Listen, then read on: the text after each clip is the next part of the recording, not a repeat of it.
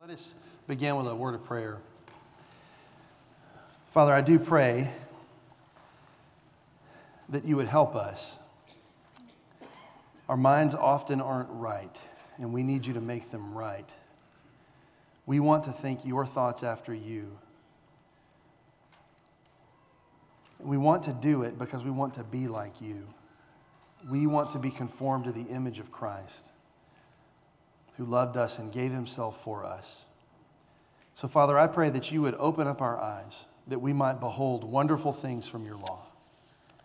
Incline our hearts to your testimonies and not to dishonest gain.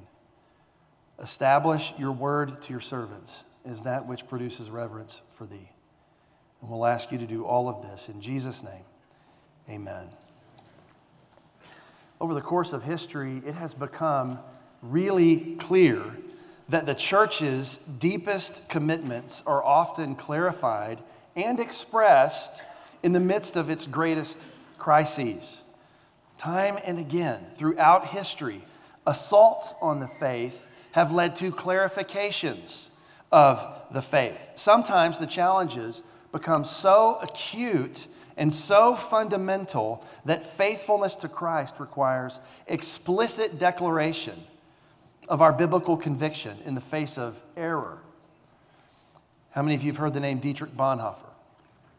Dietrich Bonhoeffer was a pastor in Germany living during the time of the rise of the Third Reich.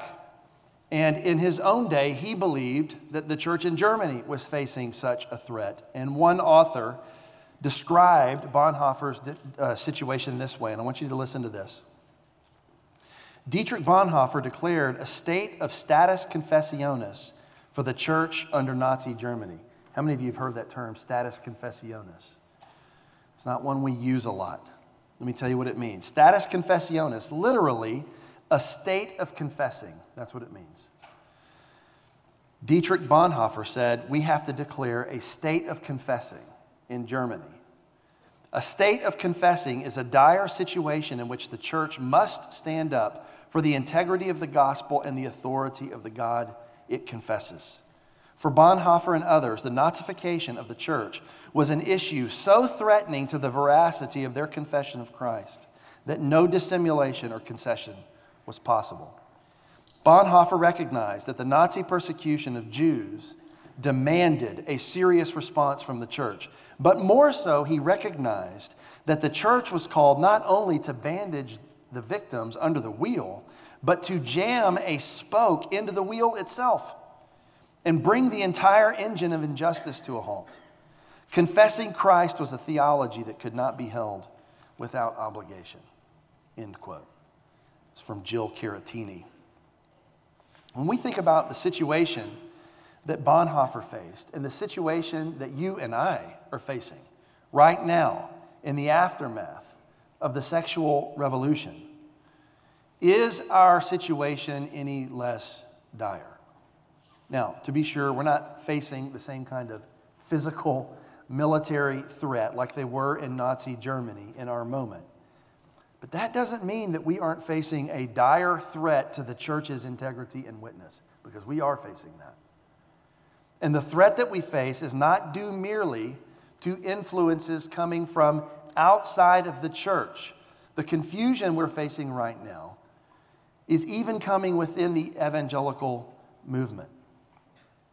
I'll give you one example. two thousand fifteen, one of the earliest evangelical books on gender identity, transgenderism, came out. It was titled Understanding Gender Dysphoria. The author of the book wrote a cover story for Christianity Today magazine. Remember when the whole Caitlyn Jenner thing happened? Christianity Today had a cover story. They got the author of this book to write it.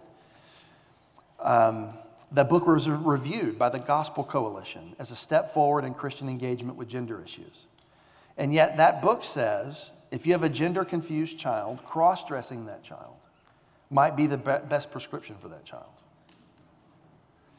For adults dealing with transgender feelings, the book argues that sex change surgery might be the per- best prescription for them.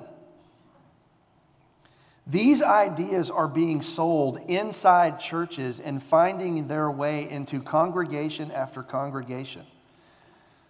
What I want to say to you is that if Christians are unable to discern that surgeries destroying healthy organs are out of step with the gospel, then we are indeed in a state of confession right now. We are in a status confessionis. The title of my message this afternoon is all about gender identity. What does the Bible have to say about this? Now, before we launch into the biblical exposition, I want to define a couple of terms for you. The first term is the word transgender. I think probably all of you know what this is by now, but let's just, in case, let's make sure we're on the same page. Transgender is a catch-all term that refers to the many ways that people might perceive their gender identity to be out of sync with their biological sex. Gender identity, then, is defined as a person's own self-conception of what their, of their, their own personal sense of being male or female or something in between. Now, even something maybe even off the spectrum. But a, one's own self-perception of their maleness or femaleness or whatever in between, that's a person's gender identity.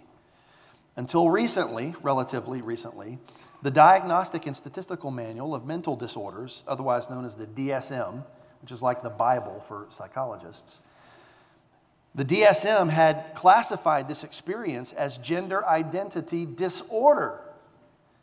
But in two thousand thirteen, the D S M five, fifth edition, removed that experience from its list of disorders and replaced it with another term, and you've heard this one too, gender dysphoria. They did this in part to remove the stigma from the transgender experience so that transgender people wouldn't have to say that they had a psychological disorder. If, if you happen to have a, a gender identity out of sync with your biological sex, that's not necessarily a problem. The problem is if you feel mental distress about it. So gender dysphoria, okay, euphoria is like a really good feeling, dysphoria, a negative feeling, mental distress. If you've got mental distress over your gender identity, that's what needs to be fixed. You're trying to fix the mental distress, but it's not necessarily a problem that they're out of sync, and if you align things, you might as well just align the body to fit the mind. So what I want to do for the rest of my time is to outline, what is the Bible saying about all of this? What is the Bible in particular teaching us about the distinction between male and female? Now, the Bible teaches us, obviously, what every faithful Christian must believe about this distinction. And I'm not even doing slides or projectors today because my outline is very simple. What the Bible teaches us about the distinction between male and female is three things, okay? The distinction between male and female is biological. The distinction between male and female is social. And the distinction between male and female is good. That's the entire message right there in a nutshell. So the first thing is this: the distinction between male and female is biological.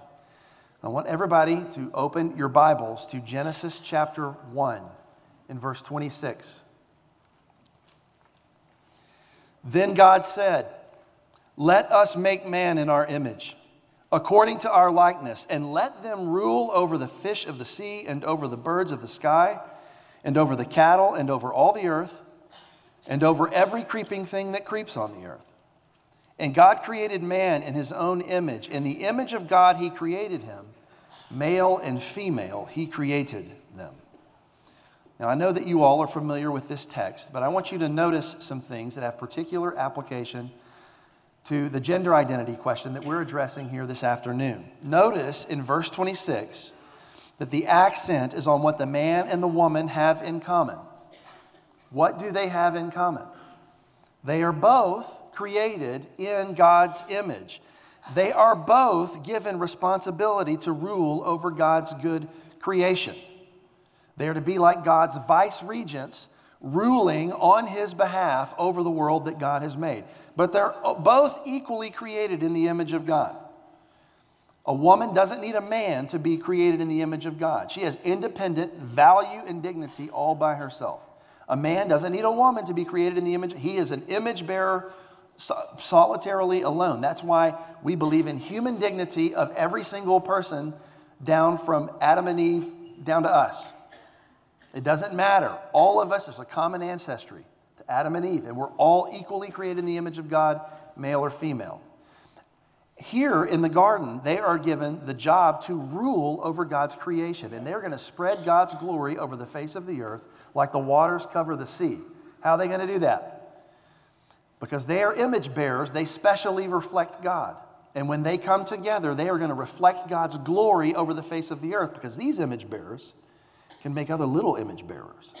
And they will spread the image of God over the face of the earth like the waters cover the sea. That was the original design. And the man and the woman both had that commission from God. Verse twenty-seven. Notice there that the accent is on difference. And God created man in his own image. In the image of God, he created him. Male and female, he created them.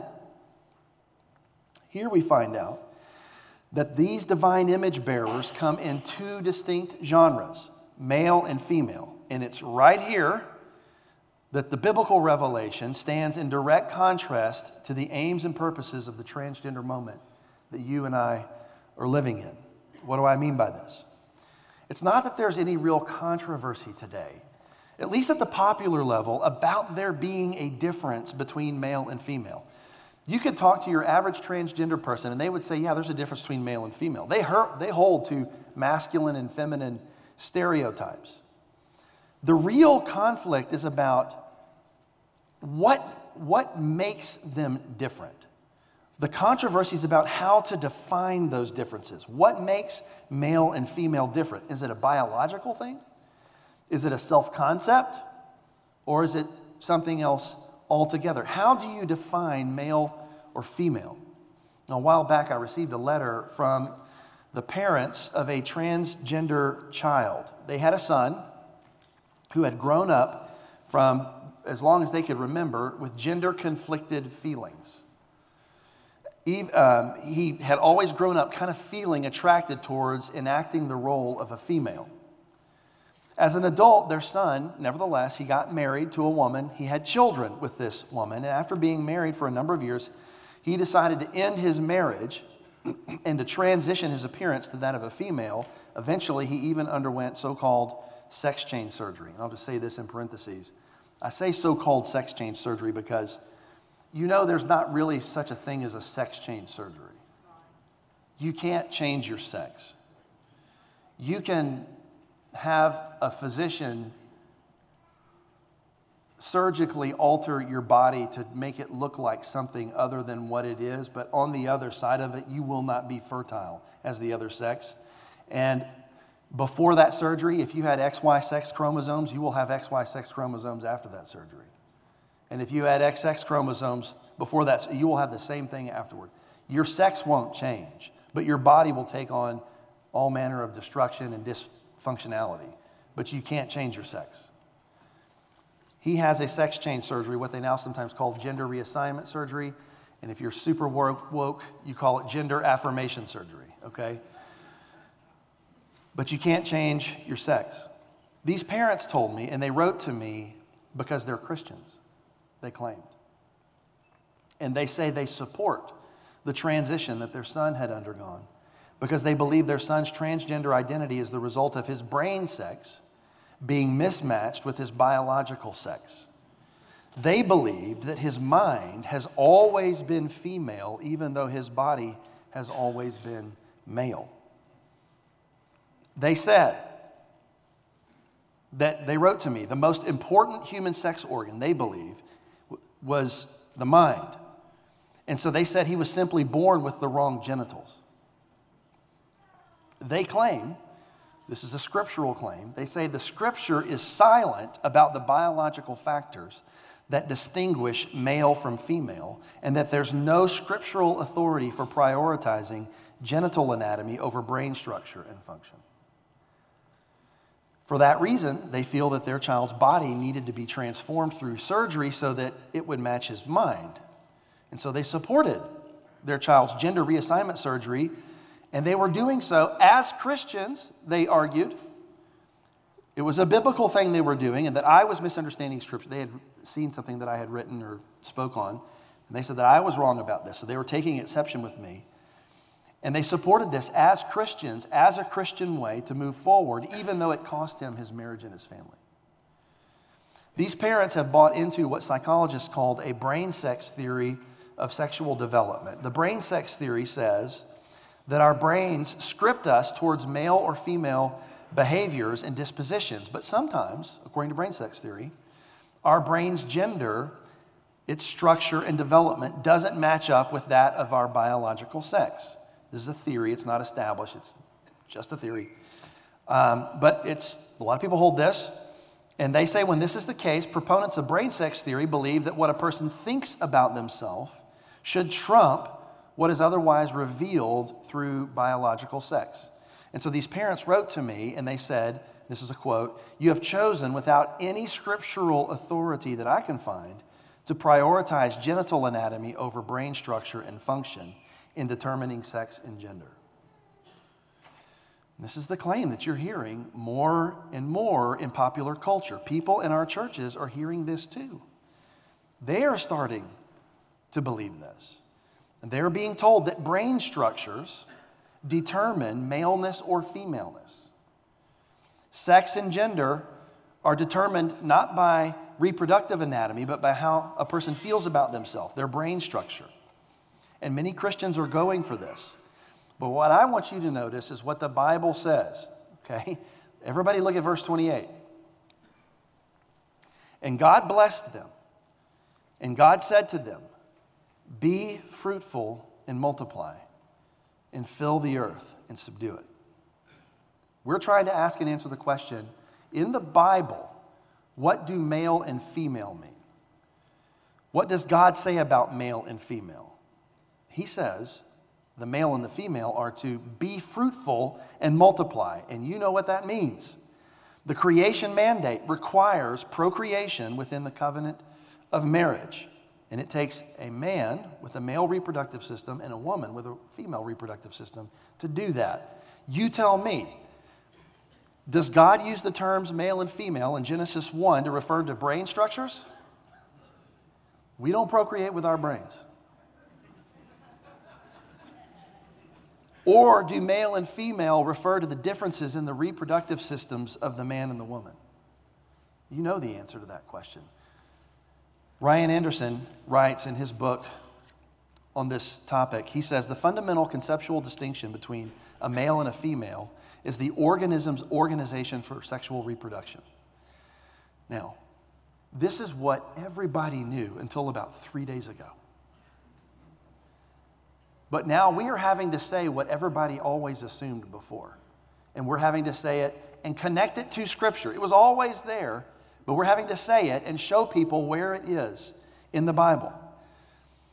It's the body's organization for reproduction. That's the difference between male and female. That's what's reflected in nature. It's certainly what's reflected in Moses' creation account. That means if the body says male, but the brain says female, the brain is wrong. In a fallen world, where sin affects every single part of God's creation, including our bodies and including our minds. In a fallen world where that is the case, what we think about ourselves can and often is mistaken. And that's certainly the case with the transgender experience. The distinction between male and female is first of all biological, and the biological distinction in view has to do with the body's organization for reproduction, quite apart from any consideration of brain structures or function. If that's true, there are massive implications for how you are supposed to minister the gospel to people dealing with gender-confused feelings. And guess what? It's everywhere now. Massive implications for how you are supposed to minister the gospel to them, how you are supposed to help them. It means that you can tell them on the authority of God's word that their body isn't lying to them. A person's maleness or femaleness isn't socially constructed or self-constructed. It is God's con- constructed. Sex is not something that is assigned at birth. It is something that is revealed by God in his special, distinct design of male and female bodies.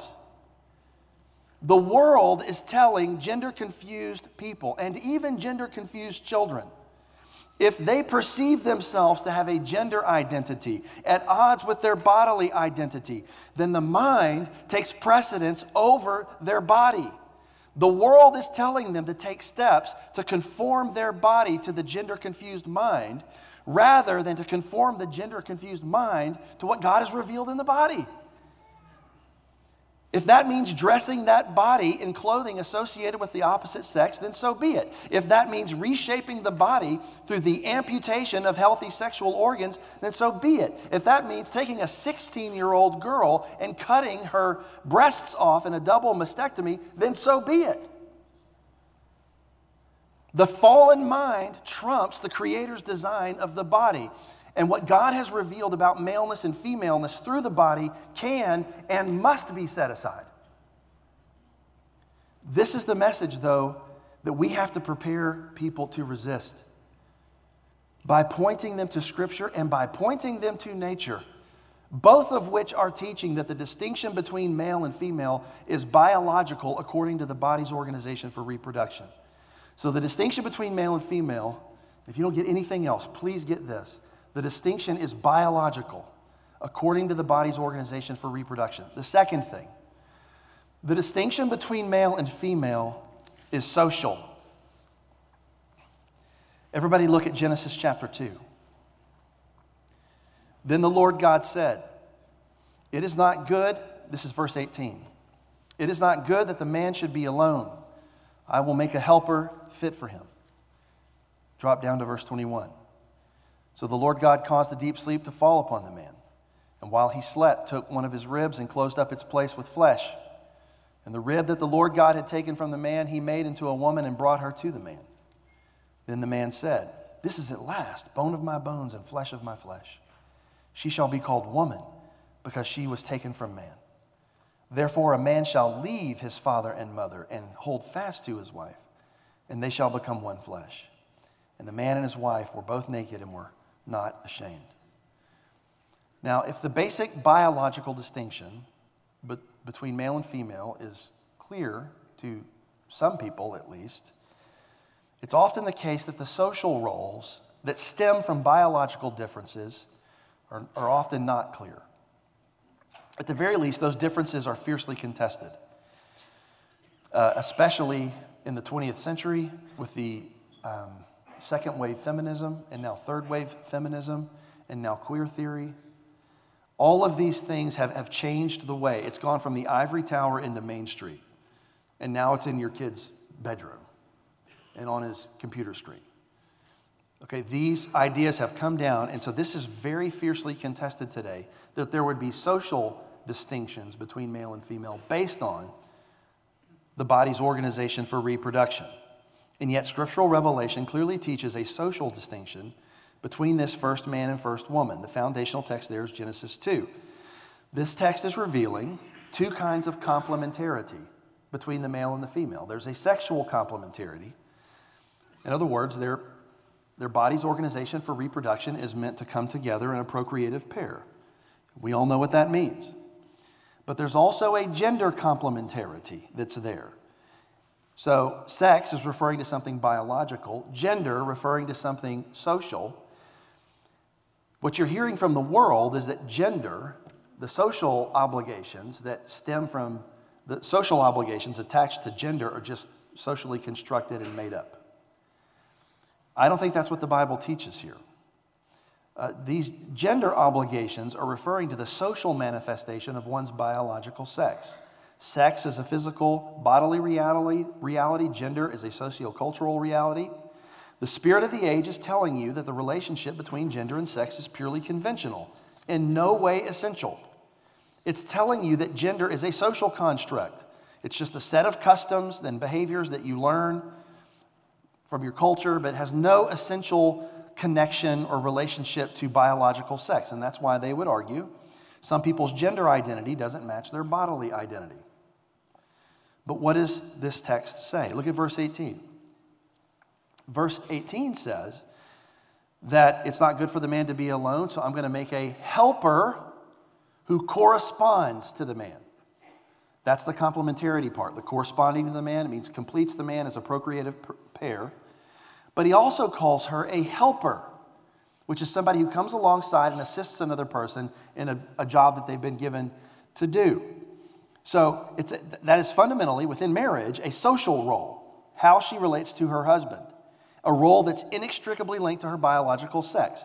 Adam can't say to Eve, let's trade roles. Okay, she can't say to Adam, "You take, I'll be the head, you be the, the helper." That's not how this works. It's intrinsically connected to the maleness and the femaleness of each of them. Adam's creation before Eve designates a social role within his marriage to Eve, a headship role we read about in Ephesians five and in First Corinthians eleven. Paul says, First Corinthians eleven, I want you to understand the head of every man is Christ, the head of a wife is her, hus- is her husband, and the head of Christ is God. And then it says in verse eight, for a man... W- For man was not made from woman, but woman from man. Neither was man created for woman, but woman for man. Why in the world would Paul say that the woman was made for the man? Because he's reading Genesis. And Genesis says that the woman is a helper in her relationship to her, her husband. Some people are going to hear that and they're going to say, oh, wait a minute, Denny. We're talking about gender identity. We're talking about transgenderism. You're talking about marriage obligations. You're talking about differences between male and female and social roles, differences that narrowly apply to the covenant of marriage, not creational distinctions that apply to every male and every female, regardless of their marital status. To which I want to say, well, yes and no. Okay, that's correct and it's incorrect. Yes, headship and helpership are covenantal obligations that apply narrowly to marriage. It is very true. I am not the head of anyone else's wife, and none of you are the head of my wife, okay? And it's very important that all of us understand that. All men are not the head of all women. So that's true in that covenantal sense, but it's not correct to deny the creational distinctions that make male and female fitted for their covenantal roles. And those have social obligations. Okay, so in the middle of the night, if it sounds like somebody is breaking through our front door, I don't say, sweetie, go check on that. Why? Well, look at me. I mean, I, she is a lot smaller than me. I'm a lot bigger. There's a difference between a man and a woman, generally speaking, between their bodies. Men are generally bigger and stronger, have thicker bone mass, thicker muscle mass, faster. That doesn't mean every man is stronger than every woman. It doesn't mean that. It does mean if I take one hundred men at random, one hundred women at random, I line them up from strongest to weakest, and I stand them across from each other, every man will be standing across from a woman that he's stronger than. That's what it means. Why is there that bodily physical distinction between a male and a female? It happens at puberty. There's an enormous amount of testosterone that releases into a young man's body at puberty, and it begins forming bigger bones, bigger muscles. Everything about him changes. A woman's body begins to be flooded with estrogen. Everything changes to make her able to bear children. She can raise a human being in her body, and after that baby is born, she can nurture that child from her body. You think that has any social manifestations? You think those physical realities have any social consequences? Do you think the physical reality that I'm bigger and stronger than my wife has a social obligation on me when the door breaks down in the middle of the night? It does.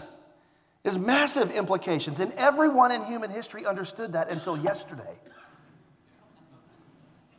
There are creational differences of temperament and disposition between little boys and little girls. Did you ever notice that?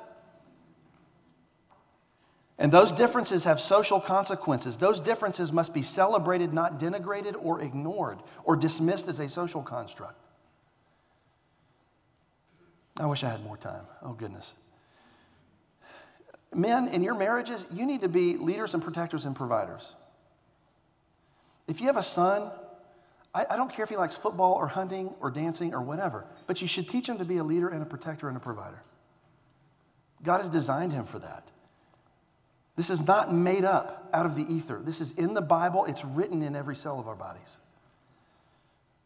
What does it mean? It means that God has so made the world that there's a normative, holy connection between biological sex and gender identity. The social roles of the first man and the first woman are not interchangeable. All of this presumes a normative connection between biological sex and the social roles designed for that sex. It also presumes that a man understands himself to be a man, and a woman understands herself to be a woman. When someone adopts a gender identity at odds with their bodily identity, they are tearing apart something that God meant to be together. That a male body should coincide with a male self-concept, and that a female body should coincide with a female self-concept. That's how God designed the first man and the first woman. That's how he designed all of us. That's how things should be. Even though in a fallen world, some people feel that connection to be broken. We're not denying that some people feel that way. We know that they feel that way. Even though some people feel that connection to be broken, and we want to do everything we can to care for them and to help them. Even though that's the case, we know that God aims to restore that connection in the new creation. There will be no transgender identities in the new heavens and the new earth. Every man will know himself as a man. Every woman will know herself as a woman. And you will be in a male body or a female body. Even though there's no marriage in the age to come. The distinction between male and female is biological, it's social, last thing. And don't miss this. It is good. Turn to First Timothy chapter four. First Timothy chapter four and look at verse four. If you, if you know anything about the context here, I'll just quickly give it to you. Paul is confronting some false teachers in Ephesus. These false teachers were saying, among other things, that marriage is bad. You ought not to get married. Don't, don't get married. Saying certain foods were bad, but don't get married. It's good to stay unmarried. Don't get married. Paul says, verse four, for everything created by God is good, and nothing is to be rejected if it's received with gratitude, for it is sanctified by means of the word of God and prayer. So you got some false teachers in Ephesus saying marriage is bad, don't do it. And you got Paul saying, well, wait a minute, everything created by God is good, and guess who created marriage? God. And guess, according to Jesus in Matthew nineteen, guess what you have to have for a marriage? You have to have a male and a female. Remember that? Have you not read? At the very beginning, he created the male and female, Jesus said, quoted Genesis one. So you've got marriage, which is predicated upon a male-female distinction, and you've got a group of teachers saying it's bad. Paul says it's good. Where in the world is Paul getting the idea that this male-female distinction-based marriage is good? He's just reading his Bible again. He's reading Genesis one. You read throughout the six days of creation. At the end, all throughout those six days of creation, God looks at what he has made, and he sees that it's good. He makes the male and the female, and he says it's very good. Paul's just reading his Bible. If he's got false teachers saying marriage is bad, and he's got his Bible saying marriage is good, guess who's right? It's the Bible that's right. The false teachers are wrong and have to close their mouths. And so Paul's affirming that it's very good, male-female distinction-based marriage. Now, this is why I brought you to this text. We're in First Timothy four. We're in Ephesus in the first century, which means we're a thousand, two thousand, however many thousands of years east of Eden. We're in the broken, fallen world. And there's a question. Is male-female distinction still good after sin comes into the world and everything is broken? Is it still good? Paul says it's good. Based on what Genesis one says. What that means for us is that our appraisal of male and female distinction in this fallen world that we live in must be the same appraisal that God gives it. If God says that it's good, we must not do or say anything that implies that it's bad. or harmful. That means that your counsel to a gender-confused child or adult must always be for their good and flourishing. And their good and flourishing, guess who gets to define that? It's not their broken self-concept that defines their good and flourishing.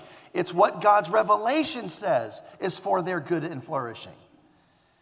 It's not defined by L G B T propagandists who are aiming to efface and destroy God's design through destructive hormone therapies and so-called sex change surgeries. Several years ago, a medical doctor named Michael Laidlaw reviewed a book about a seventeen-year-old transgender reality show star.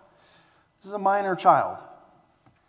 And this reality show and then a book that was written about it is tracing the life of this minor child growing up transgender and finally, uh, at seventeen, still a minor, contemplating a sex change, so-called sex change surgery. He's a young boy. Doctor Michael Laidlaw writes a review of what this child is about to go through in this surgery. Keep in mind that this child already being treated with puberty blockers, so his growth has been stunted because his puberty has been put on pause. He's already probably been rendered infertile for life.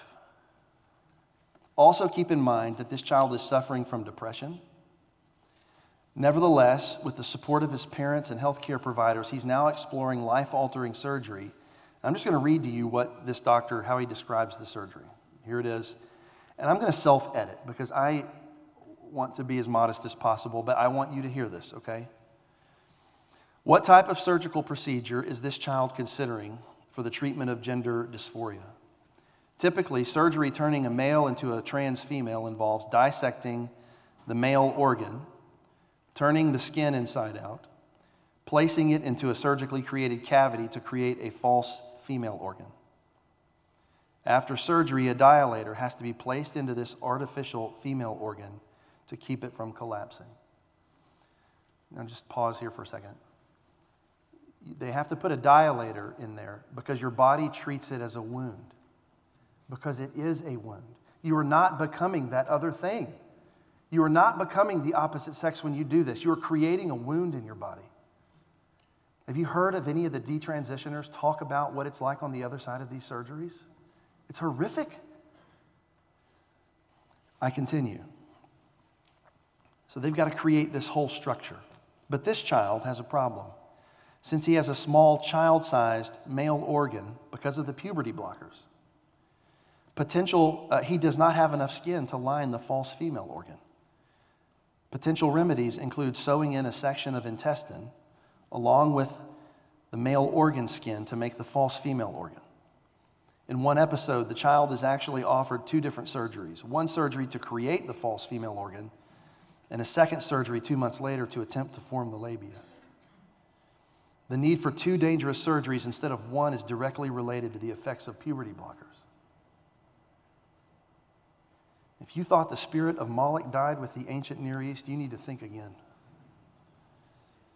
We have parents, healthcare providers prescribing the amputation of healthy body parts in a minor child, all in service of an ideology that's completely foreign to nature and foreign to Scripture. And they are doing so not because they think they're harming the child. They think they're doing something good for the child. You tell me, what's good? To conform a troubled mind to a healthy body or to conform a healthy body to a troubled mind? Is this child's male body lying to him about who God made him to be? Or his, is his mind lying to him about his gender identity? When parents in your church come to you heartbroken over their child's experience of gender confusion, do you know what you're going to say? Are you going to have the clarity and the conviction to stand against the soul-destroying propaganda that's telling them to block their child's puberty and perhaps even to put them under the knife? I, I don't know if you know what's going on right now, but you know, there's been like a four thousand percent increase in adolescent young girls identifying as transgender over the last ten years. four thousand percent. I have a whole other message. We could talk about that. four thousand percent.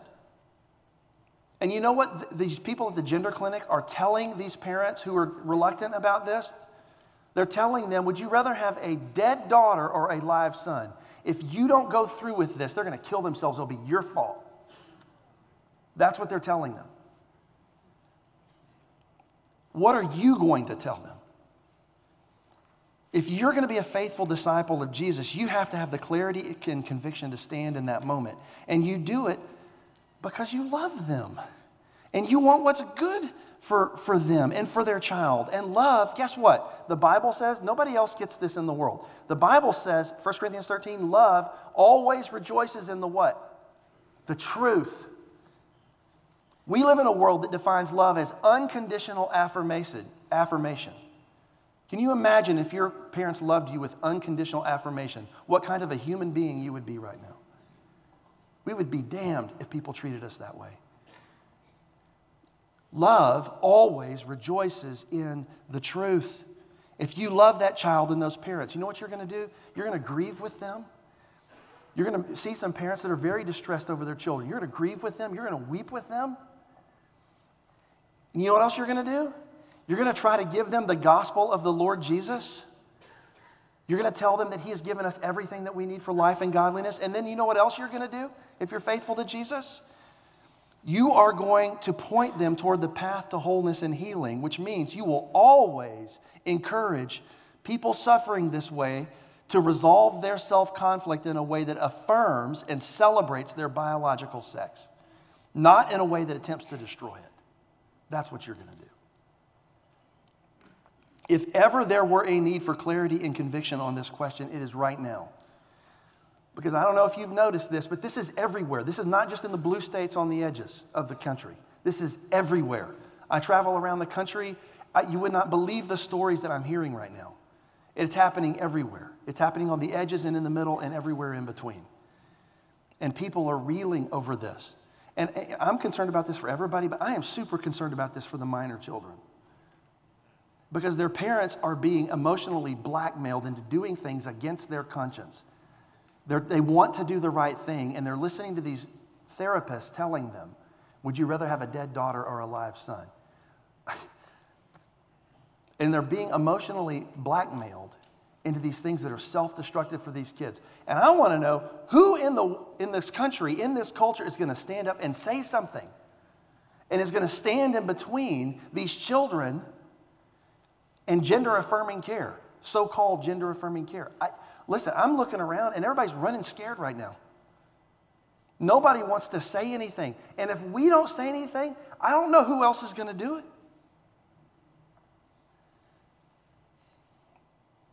This is a challenge for every single Christian trying to be faithful in the face of mounting external pressures. At the end of the day, what God declares to be good is what is good, even if fallen minds don't perceive it to be so. And that means that male and female difference can only be ignored to our own hurt. It also means that the claims of transgender proponents are on a collision course, not only with human flourishing, but also with God's blessing. It's on a collision cor- course with reality. And I hope you see that we are not talking about how many angels can dance on the head of a pin. That is not what this is about. This is about real people and real lives, and whether or not they are going to be connected to the truth and connected to life and healing, or whether or not they are going to destroy themselves. And if we can't stand in the gap for that, what can we stand for? Father, I pray that you would use your word to change and to transform your people. If I've said anything helpful and that's conforming to your word, I pray that everybody would remember that. And if there's something in here that's not helpful or ill-considered, help them to forget it quickly. But everything that is true and right and good and of good repute, Lord, I pray that you would sow this into the hearts and the minds of your people and give them clarity and strength and courage. Make us like Christ, we pray. Do all of this in Jesus' name.